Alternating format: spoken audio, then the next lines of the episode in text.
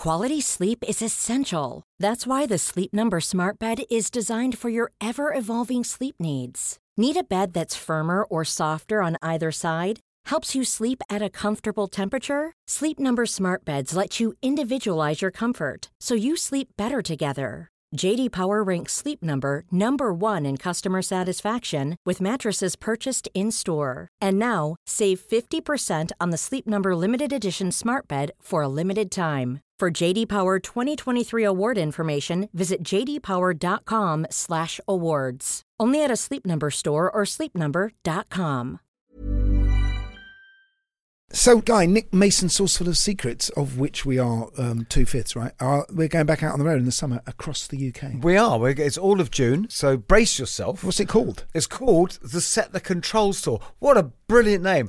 Who do you think could have come up with such a great name for a tour, Gary? I wonder. I think I'm looking at him, right? But then I Right. did come up with uh, Nick Mason, Saucerful of Secrets. You did, and in fact, that came up in a podcast then because you were inspired by Woody Woodmansey's U-Boat, weren't you? I was, yes. Anyway, anyway, but enough of that. So join Nick, Guy, Lee Harris, uh, Dom Beken, and me as we celebrate the early years with you know that incredible. It's an incredible body of work, isn't it? The early Pink Floyd. It goes up to just before Dark Side of the Moon. Goes up to 1972 Meddle. with all the film soundtracks, all the Sid stuff, stuff you've never heard, stuff that no one's ever heard. Frankly, obviously. Echoes is the big sort of you know uh, what is that? What would you call it? Magnum Opus. Yeah, I love a Magnum, don't you? Yeah, I never met Magnum. Was he? Was, um, anyway, tickets are on sale now, and you can buy yours at uh, myticket.co.uk. And Kilimanjaro Live presents Nick Mason's Saucerful of Secrets, the Set the Control Tour. Hello, Gary. Hello, Guy. How are you? Well, I'm I'm sort of washed with numbers. You know, I'm awash with with platinum albums and and Grammy awards and MTV awards. And I, I mean, 150 But enough million- about you. Yeah, enough about me. I know. Someone please dust them all. Uh, um, 150 million records Aerosmith have sold. Um, uh, 25 gold albums, 18 platinum, 12 multi-platinum albums. Um, they hold more certificates, certifications, but um, than any other American group. I mean, That's amazing. And they were 150 not out against the West Indies. yes. Um, but I, I feel that um, in a way they are to rock and roll what the Harlem Globetrotters were to basketball. Uh, that's an interesting way of putting it. I because I remember I saw them. They're one of the first bands I saw in uh, Reading in '76 or '77. And do you remember there was that thing where there were those American Kiss kind of had this not quite this thing of American rock bands that was really cool and exotic, but and they used to play Hammersmith Odeon type places, but you they never really locked into the thing over here. Whereas of course in America it was all vastness. And where do you think all that, all those layers? Where did that first come from? You know, layers of the shirts, the multi-shirts, Yeah, the I don't. Yeah, I don't know. I don't know. Maybe it was a, some sort of weird attempt to to be rock and roll and keep warm. But do you think it was Keith? I think I think Keith did that. I tell you what, I it is. think, yeah, it's, Keith it's did. like Yeah, the scarves. lounging. It's the scarves. lounging around in the south of France making Exile on Main Street, right? And and it's this idea when the shirts are all undone, it's this idea that you've just crawled out of bed and you're not quite going to get it together to to fully button everything up. And you're a little chilly because you've got no body fat, so you need uh, multiple layers, right? So I- That's I- right. That's, no offence to anyone who dresses like No, that. no, absolutely. But I was saying, but it gets the point where, like, if you look at Johnny Depp on the Hollywood vampire stuff, it looks like that kit takes hours to assemble. I mean, it's like getting, it's it's like getting to dressed up for a scene in Game of Thrones or something. Or Pirates of the Caribbean. Well, perhaps there, I, I've missed an open goal there, didn't I? you really did. um, but listen, I mean, they've got he Joe Joe's got this. Joe Perry's got this uh, band with Johnny Depp right now, and that's I think which is so, which we're going to start with, which is so star-studded. It's it's nuts the the people they've. it is, they've- and the and the wonderful and and the wonderful Alice is in it too. Boy, I love Alice. Good, f- a friend of the Rockonteurs, He really is. Let's and produced by Oh, another friend of the Rockonteurs, Uncle Bob. Bob Ezrin, of course. Yeah. Let's get him on. Welcome to the Rockonteurs.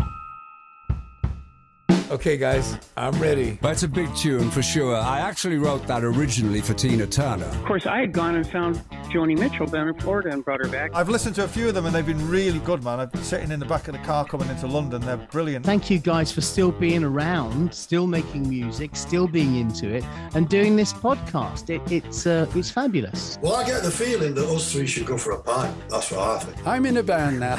it's called Roxy Music. You know this thing about the 10,000 hours of experience? Oh, yeah, You it's- can it's- get good at something. When we recorded Arnold Layne, we'd done about 50 hours. The Rockonteurs podcast with Gary Kemp and Guy Pratt. Keep on rocking! Joe, hello. Hey. Hey, Joe, this is Gary. And I'm Guy. Hey, guy. What's up? Joe, I wanted to start by asking you if you remember something, um, which is, do you remember back in, I think it was 1999, Yeah. uh, a a fundraising gig that Pat Cash put on at the Café de Paris in London, where you played with Stephen and Jimmy Page and the Robinson brothers. Do you remember? Yeah, now that you mentioned it, uh, it comes crystal clear. I was playing bass You're kidding. Wow.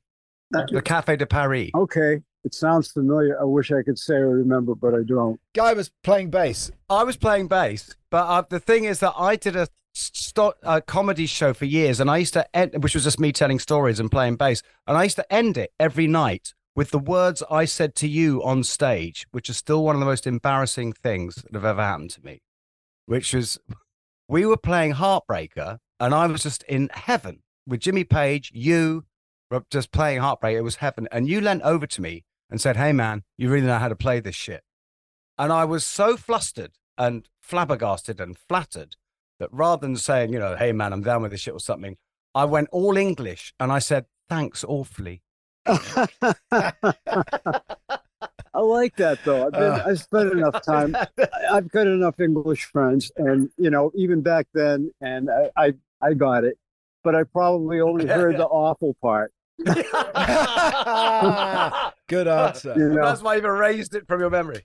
okay. Where, where, where are you based, Joe, uh, at the moment? Uh, we we're at our uh, I'm at our home uh, in Florida, and uh, we live on the on the west coast, down uh, the southern part of Florida. Guy, who are you saying who else lives down that Brian, way? Brian Johnson lives in New York. Yeah, AC/DC. you're, Brian lives probably uh, as the crow flies, probably less than uh, two miles from here. Um, Robin Zander lives about uh, like I guess about an hour and a half drive north, and uh, one of my neighbors is uh, Jimmy from the Nitty Gritty Dirt Band. He lives like uh, Oh, wow. a couple of blocks up up the up the uh, coast here. You know, I mean, I could probably hit him with a spear gun from uh, from here. don't, don't do that. Oh, and would you? No, no. I mean, I have one, But- but, but- I haven't. I haven't used it in a long, long while. But anyway, it's the only reference of uh, distance I could that came to mind at, at the moment. But anyway, I could It's- a baseball. but is it- a- But it is a it is a recognized unit of distance. or, or It's- I, it- how- it- I could I could throw a cricket bat at him and maybe be a, be, a, be a couple of feet short, you know. But anyway, in Would that you direction, awfully? you know.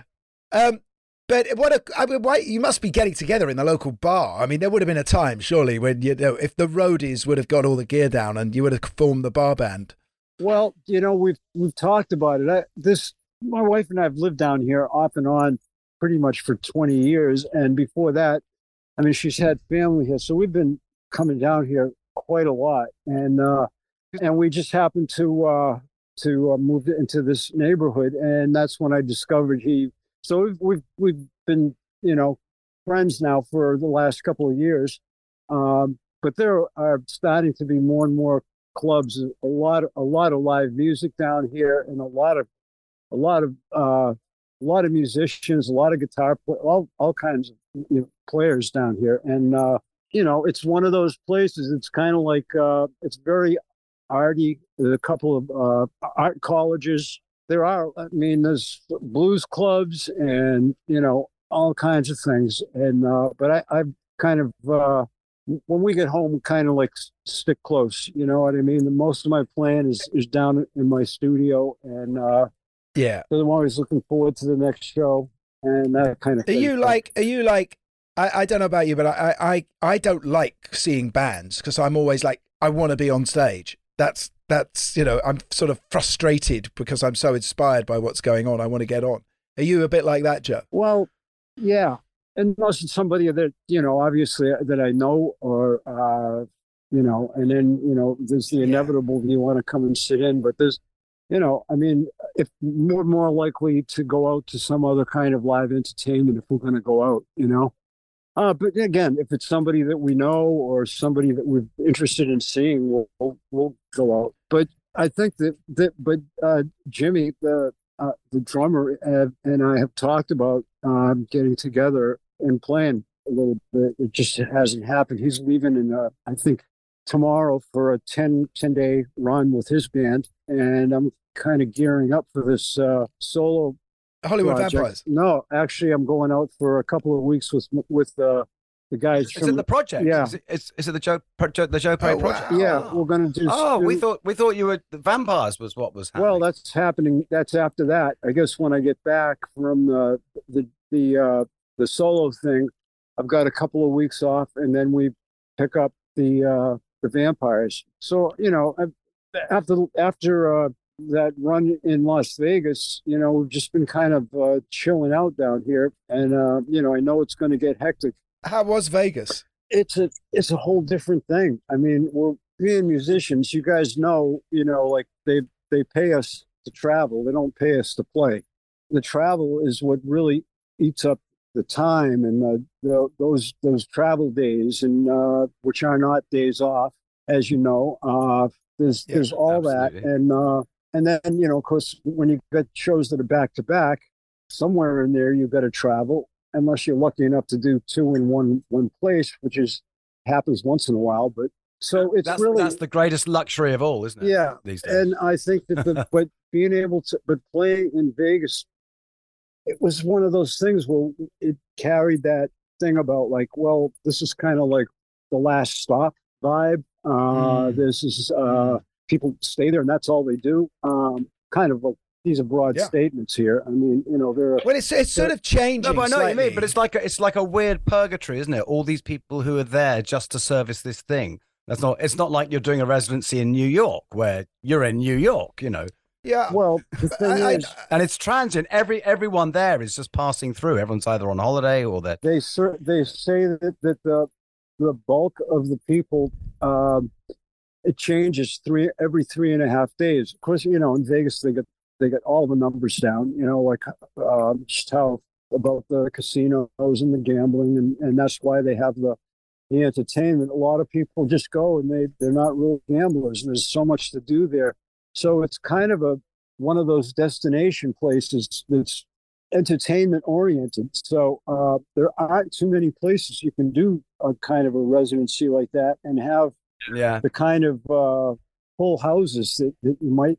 The, the most important thing, again, from from our point of view, is that once you set up your show, you can do things through production with lights and things like that that give you a like a exactly how you would like it. Uh, Yeah, yeah, as yeah. a performer, better lights, better better whatever. But the bottom line is, when we went in, we said we have to we have to keep the the live like uh, twenty percent unknown aspect of a Aerosmith show going in there. We can't, you know, there were suggestions like, well, you could play three songs and then you could you could talk about those songs and how you wrote them, and then, then you could play three more Nah. songs. And we said, "Mm, no, that I mean that was shot down right from the the, right the, from the start. the Blue We said- Army aren't going to have that, right? we said once we play once we start playing it's a rock and roll show i mean we can we can dress it up and put like we have the, But- but we I- have the original van that the band rode around in when we first got together. We found that out in the woods and had it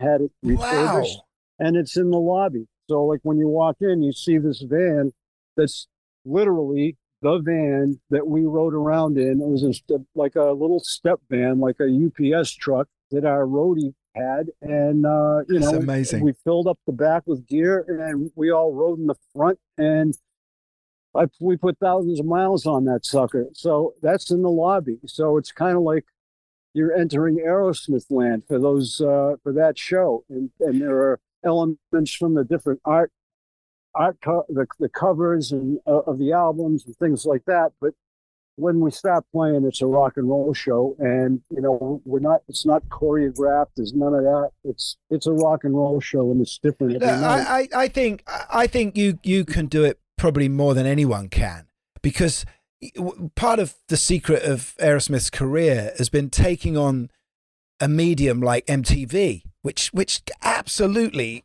step changed your career overnight, and uh, and, and then even having a, a, a going and having a ride at Disney World, you know, having your ride built for you. There's been this kind of heightened reality about the existence of Aerosmith, you know, that is full of pizzazz and old-fashioned show business, even though at the core is is great playing and rock and roll. Well, so I think you can take on Vegas. We've really, and we had to fight for that. Jesus, I remember we would, Stephen and I would go at it about having a ballad on the record, you know. Uh, but you know, one of the things I liked about ballads is, you know, you get to to go out of your wheelhouse, at least for me, to play a different style of, of guitar, you know, and uh, and open things up with you know tonally and, and trying different things to to help the song carry the carry the day. So um yeah, you know, we've always been like saw ourselves as a hard rock band, but we always had trouble kind of like uh, it used to drive me crazy when we'd go in a record store and we'd find ourselves in the heavy metal bin. Uh, I know we have songs that would qualify, but certainly that's not the majority of our stuff. We're just a rock, you're, you're a rock. You're a rock and roll band. right? And and that that said, it's it's brought, but the the diversity of the kind of songs that we would do it brought us into different. If I hadn't, you know, tried to to go in the that kind of funk direction, I never would have fooled around with the "Walk This Way" riff, you know. Um, Sure. And look where that led. So those are the kind of things that we've always, uh, you know, there's we're always willing to try everything. You know, I mean, whether it's uh, I'm going to Well, use I'd, I'd say like yeah, sweet emotion, for instance. I would say is like real has got real psychedelia tinges to it. yeah. I mean, there's that, and Well, and Dream On as well. Yeah.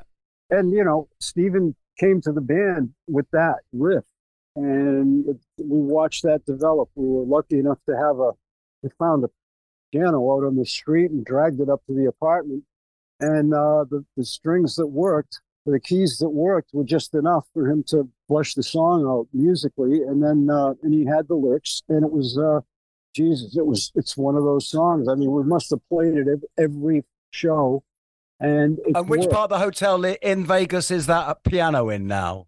that piano i wish i wish i knew i mean it probably was you know it went to the dump like so many of those other o- old old ones but uh anyway um But who were the bands? At the, I mean, obviously the Stones were there for you, but at the beginning, I mean, people forget how far you guys go back. 1970, you forming. I think 73, the first record.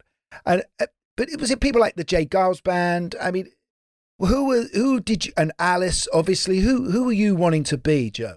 i think we wanted to be us i mean we heard i mean we were obviously influenced by i think i would say the between between you and me i always wanted to be in the yardbirds and fleetwood mac Yeah. I, I think I wanted to be Peter Green, but I couldn't sing, Mm. or I didn't, you know, I mean, I didn't think I could sing. And, uh, but I always, but I, I remember turning down a chance to see the Stones to go to see Fleetwood Mac. And I've got the chance to see them probably eight or 10 times. Um, I was at, at the Tea Party when they recorded that famous live record. It's a four four record set, and it's got them, you know, because they, they would a lot of bands would come to Boston before they would go to New York. They would come to Boston to warm up, kind of That's right. play some That's right. Yeah. and then uh, and then go to New York, which is you know they wanted to, to get get over jet lag and get warmed up and get a feel for an American audience, and then they would go out and that and Fleetwood we just Mac, did the same. Fleetwood Mac had had a real, uh, you know, they loved being in Boston. I remember that they were there probably for two or three weeks, kind of like the house band, um, rehearsing. Wow. And so that's why they that they ended up recording that brilliant piece of uh, piece of uh, Yeah. of work. You know, recording those shows. So I would say that it was always about somewhere between the Yardbirds and Fleetwood Mac was uh, touchstones for me anyway. I know that we were. You know what's fascinating? What's fascinating is that you look at Aerosmith and you think none more American than Aerosmith, and yet the influences are all British bands from the '60s. Those beat bands, you know. yeah, those were the bands that, that were we were interested in. I mean, the band that, that Tom and I had before, you know, Aerosmith, we would cover, try, try and cover, you know, like songs from Live at Leeds, uh, songs from, Oh, yeah. you know, uh, as good as you can in the garage, so to speak. But, uh, you know, those are the, the, the you know, I remember working on the, uh, on the, uh, warming up for the, the gig at the, at, at, uh, Max's Kansas City. We were locked up in a hotel as a, the house band there for two weeks. And every day we would be in the, in the, in our rooms, uh, listening to Machine Head, you know, uh, Oh, so we were yeah, Deep Purple. extremely influenced by the, the the the English, the second English invasion, you know, and uh, and the thing is, when we were we were kind of like looked at like the the young upstarts in Boston because J. Geils, to this day, I have to say, was one of the most exciting rock and roll shows I've ever seen. It had nothing to do with fucking, you know, staging, lighting, nothing. When that band got Yeah. going, it was, and they were, they were like, again, the, ho- the, the house band, the hometown boys. Peter Wolf had a, a radio show up in the back at the tea party and they would be, they would be broadcasting from there. And then they would, uh, J. Geils, the drummer and the bass player would start off, they'd do a few songs and then another, then Seth would come up on the keyboards and Magic Dick would come up with the with the harmonica, and then Peter would come down right after doing his radio show, and they blew the doors off the place. I mean, they oh, learned how to put on, and you know, he they listened to to James Brown, they listened, they watched The Best Showman, and they took it to another level. So we had a tough time getting any kind of notice because we were like, who are these guys trying to look be like an English band? These kids, the Geils band rules the roost, man. And I think that's one of the reasons why we were able to break in Detroit faster than we did in Boston because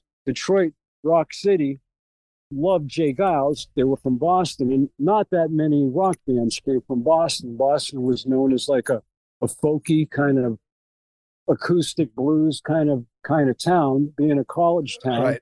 And uh, when they heard of this new band, Aerosmith, that came from Boston, they gave us an extra listen, and we conquered Detroit before we did Boston. It's like like Alice like Alice Cooper, right? It's the, isn't it? Same thing. That blue collar audience that of Definitely, took to definitely. Yeah. And um, thing is, Alice moved to L.A. right away and became a member of the of the Hollywood Vampires Drinking Club, whereas we stayed in Ah. Boston and probably saved our lives. So uh, you know, and that's why that that record, that first Vampires record, was a salute to all the guys that have died that used to be in the drinking club. So you know, Dead drunk friends. Yeah, because you were talking about how because you you mentioned Max's Kansas City because that was your big showcase, wasn't it? That Right. Was the thing that you. Yeah, we went up to, down three times to to audition, and we got passed on twice, and the third time was the charm.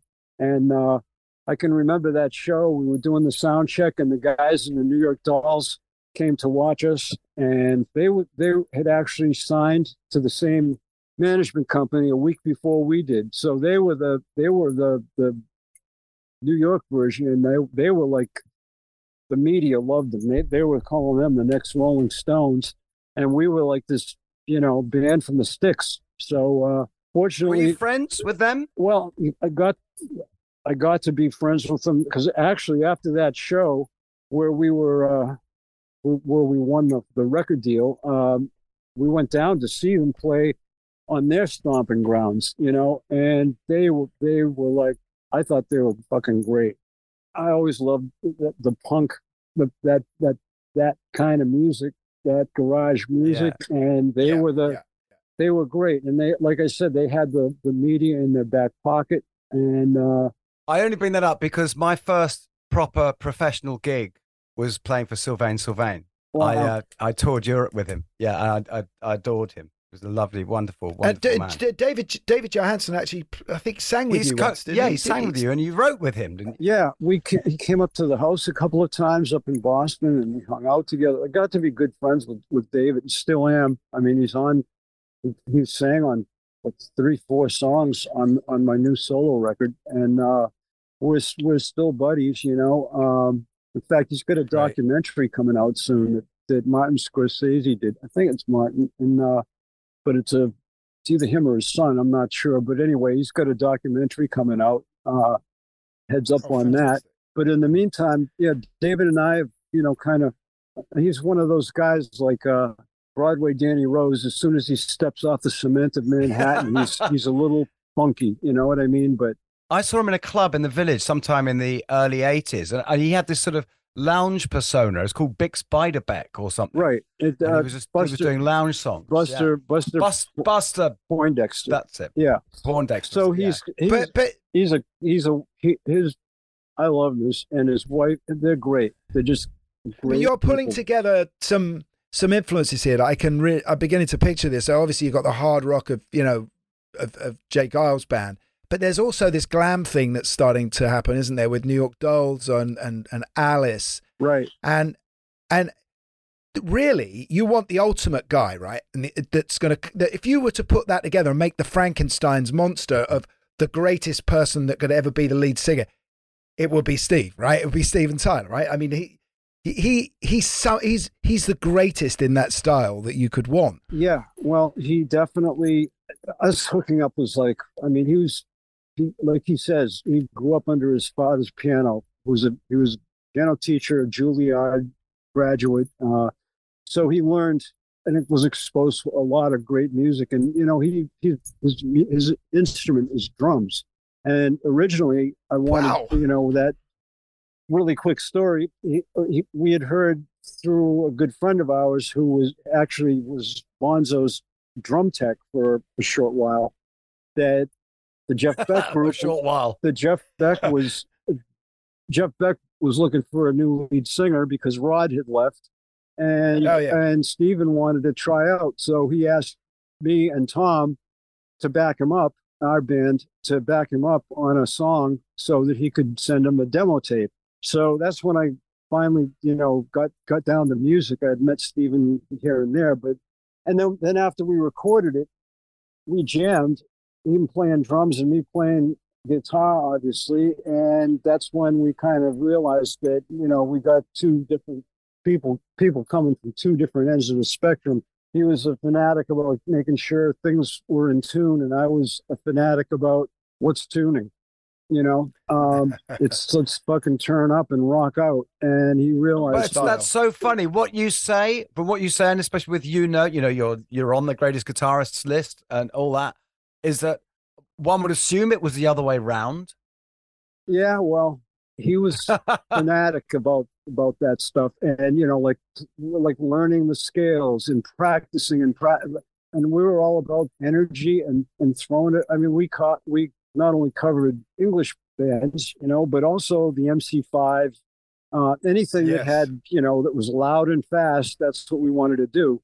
I mean, Well, when- original punk. It's what punk was originally, right? right. That's and uh anyway so that that's that's what it was. And he realized that it wasn't all about like technique. It was about energy and rocking out and you know and i think and what i saw in him was the guy could play drums like nobody i mean and also sing. And uh originally uh, we were talking about him being a, a singing drummer. Uh guys that can that, that, that sing and play drums always have the best drum sound because they get that vocal mic right up there and it picks up the snare drum really well and it's anyway he was the whole package yeah, but it Yeah. never looks right. It never looks. Oh, right. I don't know. Le- le- And, Levon Helm. I mean, Oh, Don Levon Henley. Helm. Okay, leave on help. Uh, Don Hen. No, I don't know. I mm, okay, maybe it's just there's a bunch of there's a, there's some guy i mean rare earth i mean there's a lot of a, a, a, a few of them but you're right i mean uh and he had done both he had i'd seen him just be a singer and I'd, in in the different bands that he had and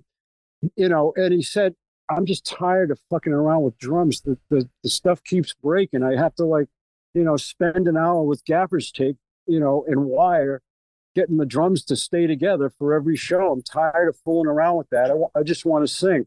So I said, fine. I, we just ad- auditioned this kid in uh, Boston, Joey Kramer. And, um, oddly enough, they had gone. they went to the, they lived in the same town in, in, uh, in New York. And uh, so anyway, that's, that's the, the thing with Stephen that we saw in each other that each of us didn't have. Hey, I'm Ryan Reynolds. Recently, I asked Mint Mobile's legal team if big wireless companies are allowed to raise prices due to inflation. They said yes. And then when I asked if raising prices technically violates those onerous two year contracts, they said, What the f are you talking about, you insane Hollywood ass? F- So to recap, we're cutting the price of Mint Unlimited from $30 a month to just $15 a month. Give it a try at mintmobile.com slash switch. $45 upfront for three months plus taxes and fees. Promo rate for new customers for limited time. Unlimited more than 40 gigabytes per month. Slows. Full terms at mintmobile.com.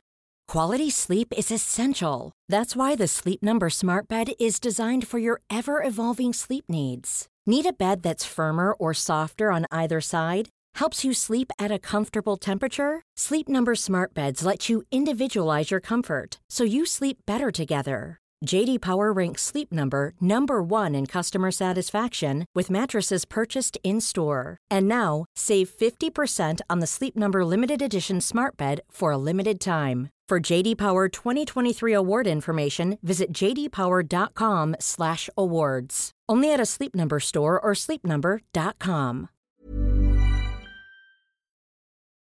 Where you're right, guy, is Steven was too beautiful to not be at the front of the stage, right? That's- that's- the, the thought, the thought of Steven Tyler playing drums and singing, is just the the wrongness of It's- that image. I'm sorry. you know, it just, I mean, again, that part of it, that's it. But I'll tell you this one song that is actually uh, the, the only way we I would do it is if he played drums on it. And that's a song called Something. And it's on our last studio album. Uh, the, the one uh, where we said, well, let's just throw everything on it that everybody has lying around. And I had this song that I had written, again, called Something.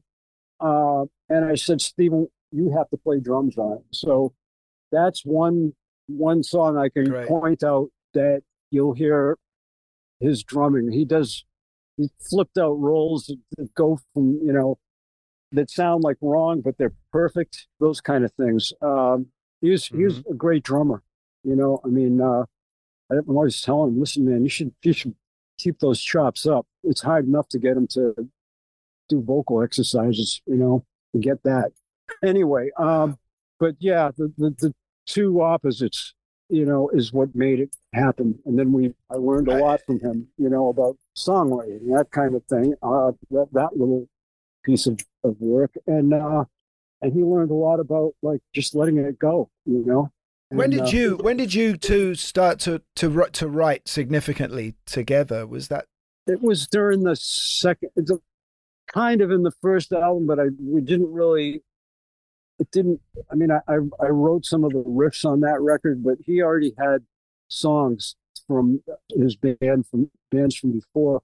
But definitely the second record is when we. I have a very clear image of him because we would he would play the drums because he would come up with these really cool rhythms and it would uh, it would inspire me to just keep riffing you know and uh and then you'd have a mic there and you'd kind of like uh you know scat along with it and, that would be the same old song and dance is a perfect example of uh i can remember the room we did that in where he, he was sitting with the drums with the little with the microphone and an amp and you know we recorded it on something and that was that's one that, that i feel like it was the start of of that layout yeah. so to speak you know. But in order to in order to get to do your second album, did you had to like uh, convince the label and go on this really really grueling, endless building up an audience, sort of touring around, didn't you? So I would have thought so. You must have been for for a band that kind of fresh to be to be used to honing your songs that much is quite unusual. Well, eighty percent of the bands that you that you that, that are the rock bands pro- went through the same kind of thing.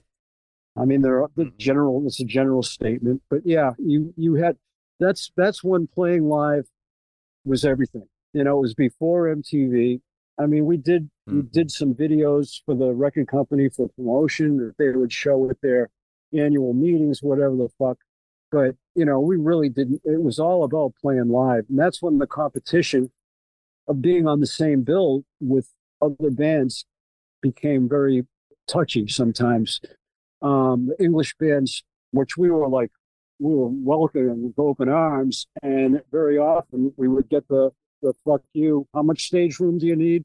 Well, ten feet. We'll give you five. What band? What band? Who is the worst? What Who band? is what the band? worst? Come on, tell us. The Kinks. Ah! Why And do I- we not okay, find and that I'll, tell you- I'll hard tell to you a quick believe? story. So we opened Oh, for yes. the Kinks, and they gave us literally, you know, like no sound check, fucking five feet, and and, and no lights, whatever. You know, it was the usual shit. You know what I mean? They want to save, and I Yeah, get it. yeah, you yeah. know, you want to save your save the lights for you. You know, whatever. There was that st- that kind of stuff, and so I happened to open for them with my my band, the, the project, and I remember them being that way. And I was making a few off-color jokes the first first night that I opened for them about not, you know, just kind of like jabbing them a little bit, you know. So and the last time we played with you guys was what- to the audience. I got thrown off the tour. No, So anyway, no. Well, but you know, Ray can Ray can be a little bit uh, serious. Well, Yeah, so you know, 'cause like, we, we've we've had Dave I- on the show, and he's he's the sweetest man in the world. I'm but- sure, but you know, back then it was. It No, was no, but I, I'm guessing other quarters. Yeah. Well, you know what? Like I said, it was a different time then, you know, and there was a lot of competition Yeah. between the bands. You wanted the audience to, to walk out of the show remembering your band. Actually, plus you know? they'd only just got back into America. Remember, they'd been they'd been out for years. So yeah. Well, Joe, I was have there? to say, you know, some of the some of the Kinks. I mean, that that there's a live Kinks record that is probably one again one of those touchstone records. I mean, I love the Kinks. I mean, I was you know from then and I and now. you of know? course you, of course you do. So Well, I uh, mean, you Dave, know, Dave invented that sound, didn't he? Dave invented the, the, the greatest guitar riff to ever be born. yeah. You know, I mean, So I say, you know, my hats off to him. I, you know, at this point, and you know, I was I was being an asshole, frankly, saying what I did, you know, um, and I deserved to get get the boot. So, um, but still, oh, you didn't do too badly, Joe. Joe, what's the what's extraordinary about your career? And I, you know, is that there comes a point where you must think it's not going to happen, or it's over, or you know, I know, I know, you walk away from the band at one point, but you have the story of you know this is the greatest comeback of all time. To be to be born again and to be the and to be even greater beyond. I mean but was there a time just before that when when you know you thought that maybe this wasn't going to work for you? Well, yeah, because again, we were kind of we we really didn't play in Boston. We we weren't part of the the inner circle there. Again, like I was talking about, like J. Geils, kind of like there was already a kind of uh, you know a hierarchy there, and there were very few you know really bands to come out of there. You know, but at that point, to make it uh, any noise, we saw a lot of our friends playing in clubs in town and making pretty good money, but they were having to cover cover music. You know, and we wanted to play our music, so we would go out to the suburbs and play it at high schools and play some of the clubs off in the boondocks so that we could kind of get away with playing like half and half, play some of our new songs and that we wrote and covering stuff that at least kids could dance to. I don't think we ever learned Cinnamon Girl, if you know what I mean. Um, so uh, that said, it was kind of tough in Boston. So we had a calendar, you know, that we were. I had connections. Steven had connections uh, from our other bands, and we just would try to keep keep the calendar full, you know, at least for a month, so we knew we could pay the rent. And at one point, we were the calendar was pretty pretty empty, and we had also just auditioned for uh, the manager in Boston at that time, who was the biggest promoter. He brought the Beatles to to uh, Boston, and and he had a, a a venue where he brought Zeppelin and Jimi Hendrix and all that. So he had a you know he was the guy. When he saw us, he wanted to manage us, and so we had his record, we his management contract in one hand. And this is, I swear to God, this is the truth. It sounds like it, it belongs in a book, but we had the, the management contract, which was thick, and we didn't know what the fuck it said, but it just said sign here. And you know, Yeah. on the other hand, we had the eviction notice, the second one. You know, the next one is they throw you out. So uh Right. Yeah. and that, so we sat in the room and said, "Do we sign this?" I mean, he said, "You know, he'll give us a salary of a hundred dollars a week, and he's the guy." You know, so but there was that that moment when we sat there and we said, "Do we sign this?" I don't know what it. You know, is it forever? Is it what we didn't know? But it was like, and so many bands back then, and still do, don't step back and go, "Listen, I should have a lawyer look at this, tell me what it really says." You know. So And this it- was a mistake, was it? and it kept us in, in you know, with, with a roof over our heads, and it worked out really well because Frank actually had he was he was sick and he knew he, he didn't have too many years left, and he's the one that introduced us to the managers in New York who had just signed the Dolls and helped set up the, the gigs in at Man, Max's Kansas City because he knew all the all the all the the players the at the agencies and all that. So he knew he he, he set us up pretty well, you know, and he remained a, a friend until he, he passed for me. I mean, he kind of took me under his wing. But anyway, that said, it was kind of like that was one of those moments. But it was, wasn't like we were going to stop. It was like, what are we going to do to keep it going? Because we, I, I think what I, you know what I was what I was uh, what I was talking about earlier really was also you know later on when you left the band and the and it wasn't working for you, but then there's suddenly this rebirth in in in the in the eighties in the mid eighties you know co- you know with, Yeah. with Walk This Way an old song that you, that was on the Toys in the Attic in seventy five which is incredibly funky, but this becomes the thing. I mean I I was living in you know, we were tour. I was touring with with um, with Spandau Ballet, and we were in America a lot at that time. And just how much that track just knocked everybody out because there's this coming together of genres that was really not you never saw in America. You never saw that. You know, the the black radio coming together with white rock. I mean, it was extraordinary. I mean, what? Tell us about how that all came about. Also, can I, I just want to make one point about that. That crossover is that the track is basically just walk this way. That's the thing. There's nothing's actually been done to the track. It is It's your just- song. It's just they come in at the no, end, we, right? we, Yeah. we, we re-recorded. I mean, it, the only I know that, but in terms of the sound and the feel, th- that was it. Right on the same time, uh, I was hearing it from my my son's bedroom, blasting out. We read in Rolling Stone, Rick Rubin calling "Walk This Way" proto rap, and I kind Wow. of got that, you know. And I- yeah, I could see that, you know. I see, but I see a, a direct connection between blues and and and rap. But uh, that's another story. But the the point is, is that then that followed up with a phone call, and we knew that they were sampling like drum sounds for their for to to rap over from from rock records. You know, you know, uh, Bonzo's Bonzo's drum licks, and yeah. You know that that was pretty common When the levee breaks was a big one, wasn't it? Yeah. huge. And so that way, you know, and we were we were like again, we were honored to to hear that that they were using that drum thing for one of this, you know, walk this way. And so Rick was the one that said, "Why don't you come in and and we're not sure it'll work. We're not sure it's going to go on the record, but you know, just come down and we'll try it." And you know, it was like uh, just one of those things, you know, a little bit outside the box. Let's try it. You know, I mean, I was fascinated with the with the simplicity of the how- of how how amazing rap was because it was so elemental and you could not not move to it. And there were it was the same the, the lyrics were speaking to their lives just like the blues you know the early That's the blues players you know they, they'd be sitting in a corner and playing like that like incredibly you know heavy rhythm rhythms so that you know, you know what it dance. reminded.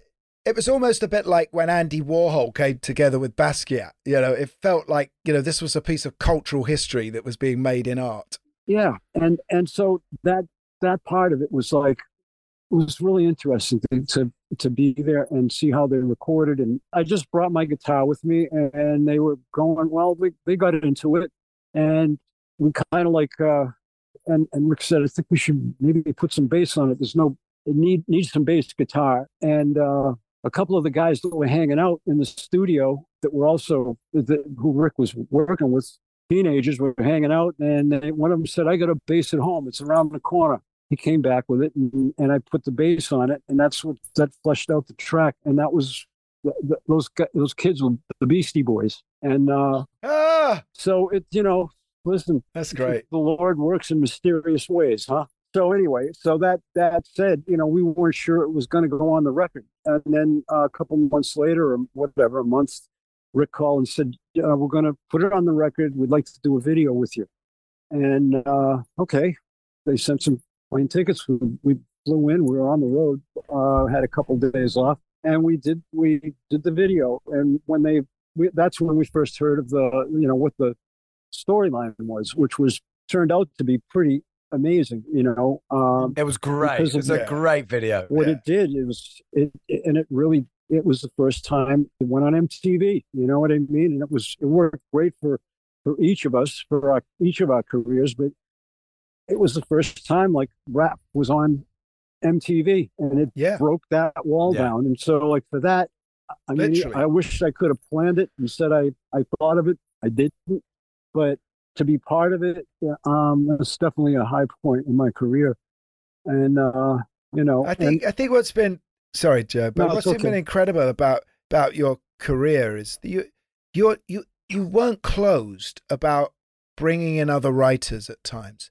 So you know, obviously, Jon Bon Jovi's had a big hit as well with Desmond Child, but bringing in Desmond to to work with you on songs, it didn't it didn't seem to.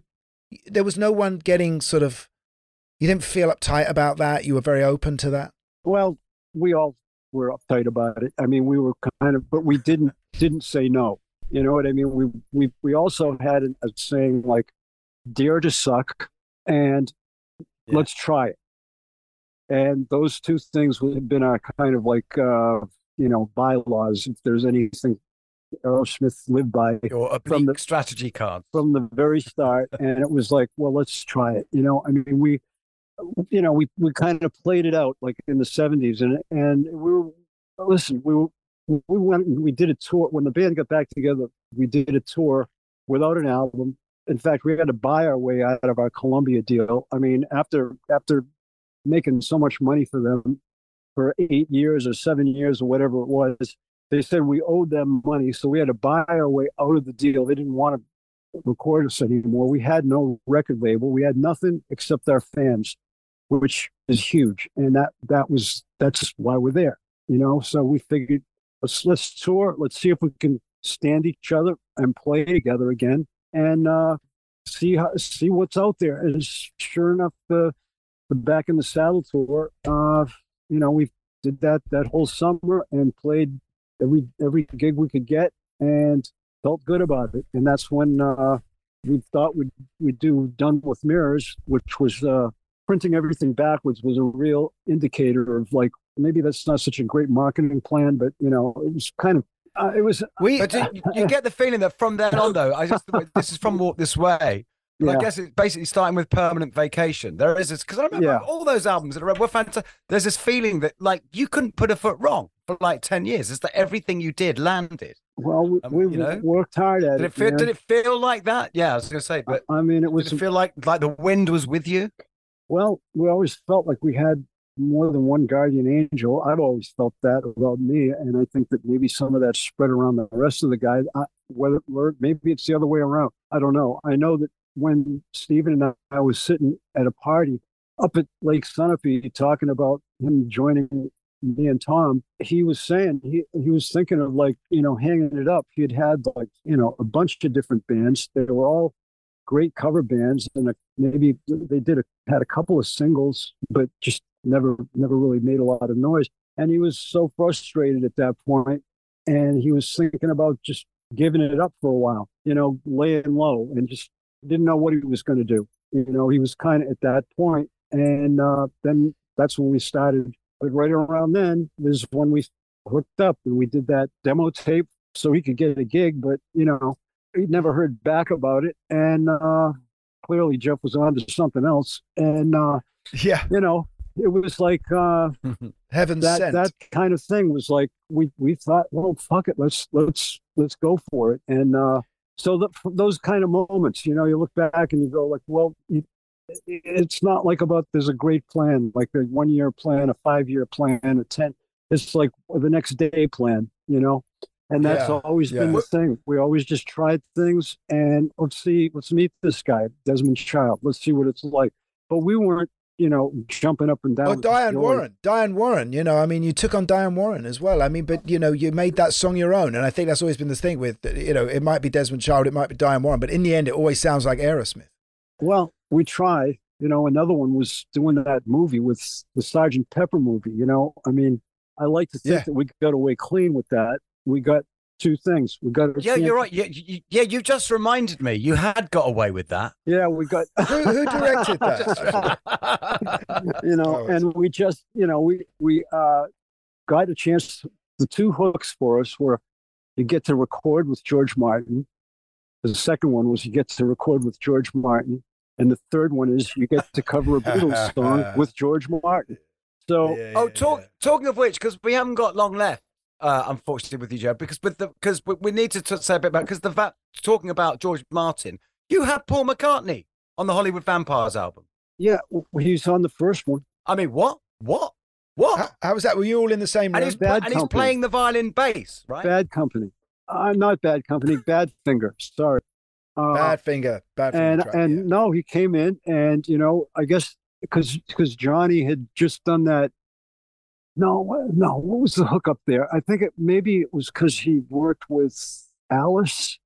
I'm not sure who who had his number, but anyway, he uh he said, uh, "Come on down." Uh, uh, you know, somebody said would would do it. We're covering some songs. We want to cover uh cover that that uh if you want it and would you want to come in and play on it and he came in like with his bass under his under his arm and uh the bass by the way and The bass, yeah. and- yeah, that's what the what? Yeah, with the Candlestick Park set list on it. and exactly and i'll tell you man it was like you, you had to like i mean being a one of like 80 million guys and girls that saw the beatles on on ed sullivan uh and basically changed the course of Yeah. fucking life life life The amount of people we've had on this show, the amount of people we've had on this show, where it's it's the Beatles and Ed Sullivan. life That's it. That's they've changed zero. life as we know it at that point and you know to you got to kind of put that on a shelf and then he's just he's just another guy who's like you know who's a fucking great player obviously and it's not it, it, it's impossible not to have a little bit of that clicking in the back uh, but he uh, spews ideas. but know. he came in and he sat down at the piano and it was and he and, and we we played it we recorded it live and then then he uh he put put a bass on it bruce witkin the guy who engineered my last solo record uh played bass to fill in and then you knew paul was going to put that on and then he he he sang it and uh he became a hollywood vampire. So it was So uh, let's let's but it was let's great talk to, about to be able to talk to him and just just say just talk to him for a minute and say like i asked him did you write that song? Like i bet you wrote that in 20 minutes facetiously you know? And he said well you know matter of fact you know we just signed this band and uh i knew they needed a single. So and i was thinking about it in the middle of the night got an idea i went down and and comped it on the piano and recorded that and then I then I went into Apple a day an hour before the other guys and played all the instruments, handed them the cassette, and that's the last time he ever played it till, till we were doing it Then. that- and no no is it- lyric sheets, no nothing. He sat you down. want it, Come and get it. Yeah, yeah. and there it. and there it is. And then then it was like, holy shit, you know. I mean, but it was just like just talking to, and he just he's a really amazing.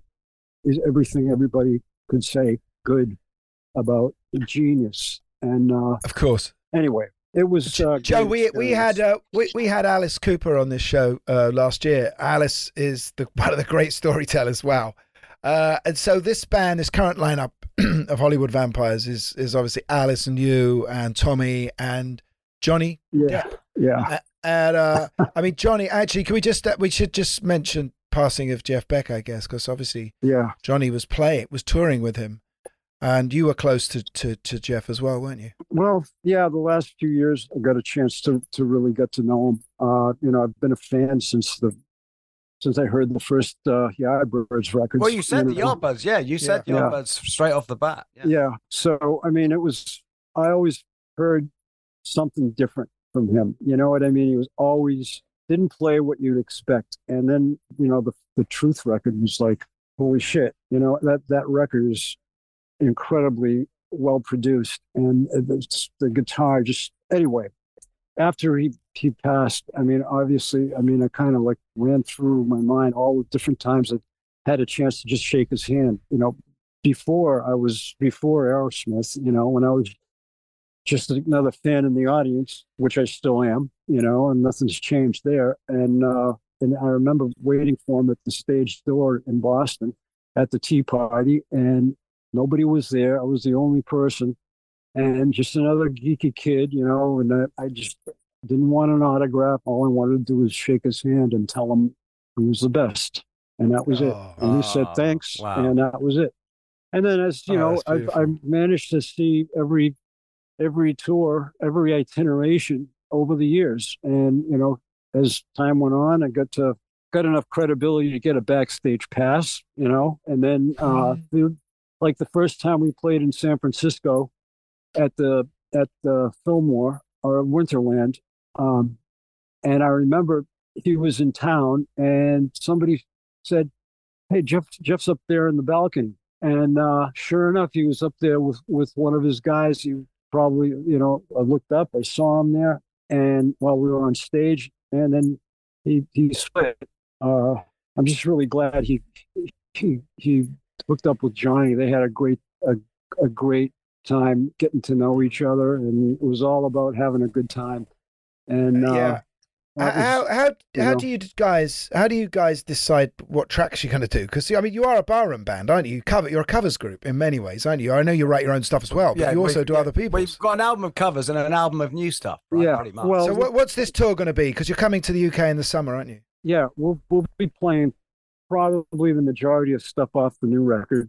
Again, it didn't. We were playing playing a lot of music from it on the last the last run, but this time we're really going to we're going to re-release some songs, put a video out or two, and uh, and I would say we'll do a a, a fair amount from the, from the new record, and we'll we'll cover a few of the like we'll probably do a couple of Alice's songs, a couple of my songs, Oh, that it's be kind of thing. great. which Oh my gonna god, great. what a night! you and, know? and you're being supported by the Tube. Oh, Fee Waybill. Yeah. Is Fee Waybill playing? I mean, That's amazing.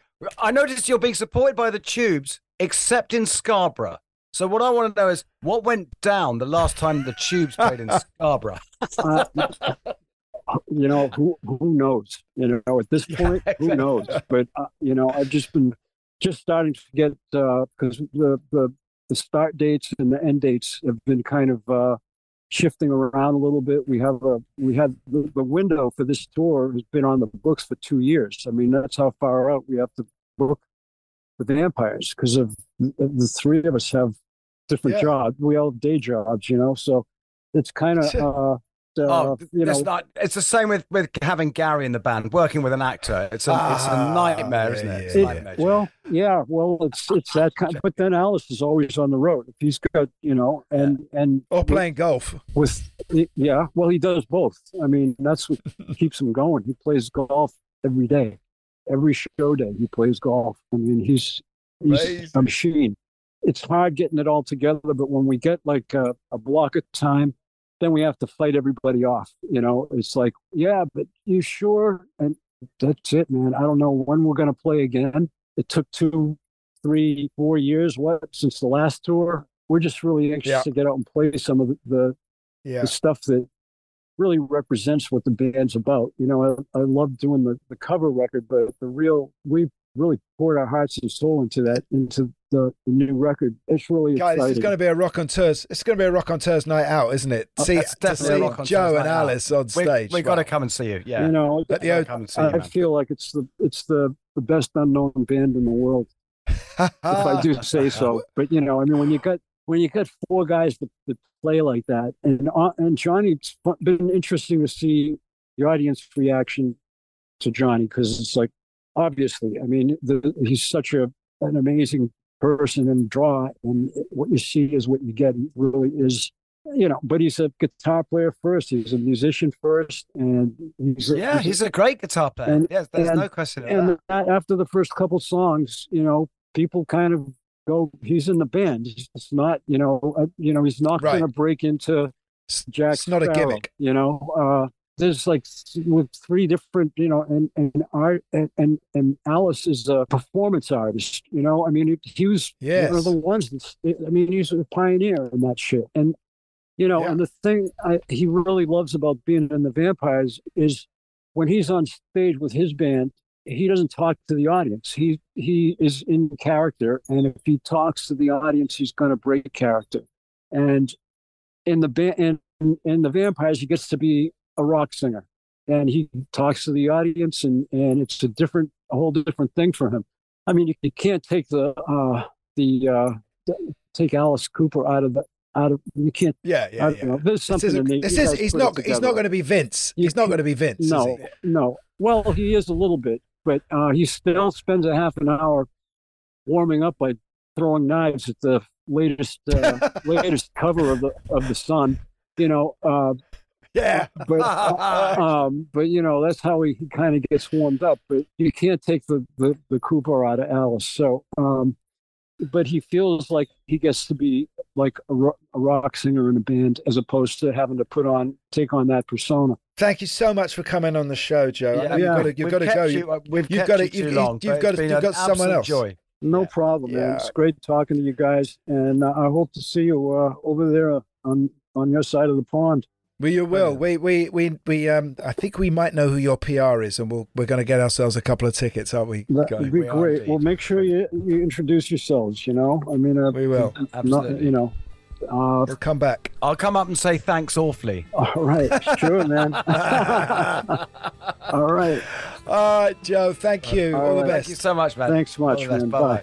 No, I was going to say that was really good. I, I love it. He was someone who really wanted to give a full answer to a question. He did, you I know. really like that, you know, which is really, really nice. And, and he, because this is, you know, these are ultimate rock and roll, iconic looking guys, aren't they? And yeah, he was so down to earth here and Yeah. and humble. I felt about Yeah. where he was in, in and what he'd achieved and all of those things. And, uh, and what I didn't get to ask him is if if uh, Aerosmith is going to do any more at some stage, but I'm sure th- their career isn't over yet, is it? No, no. No. you ain't Um, play, you ain't playing bass for him anymore, though. No. Thank I've- you no, I've never- awfully. I've I never- really. Thank, thanks awfully. I know. Thanks I, awfully. I, I just, I just became John the Measurer. thanks awfully. Yeah. Well, well. Listen. Anyway, guy. Thanks awfully for, for this Yeah, podcast. Uh, thanks awfully. That's how I used to. That's how I used to end my stand-up show. Thanks. Thanks. Uh, th- th- Thanks, thanks. aw- awfully to Ben. Thanks awfully to all you at home listening. and that's, it's turned into Itmar or something, hasn't it? Yes, Thanks and- awfully for everyone for and put that light out. Remember, it's good night from me. and it's good night from them. Thanks awfully. Rockonteurs is produced by Gimme Sugar Productions for Warner Music Group UK. Planning for your next trip?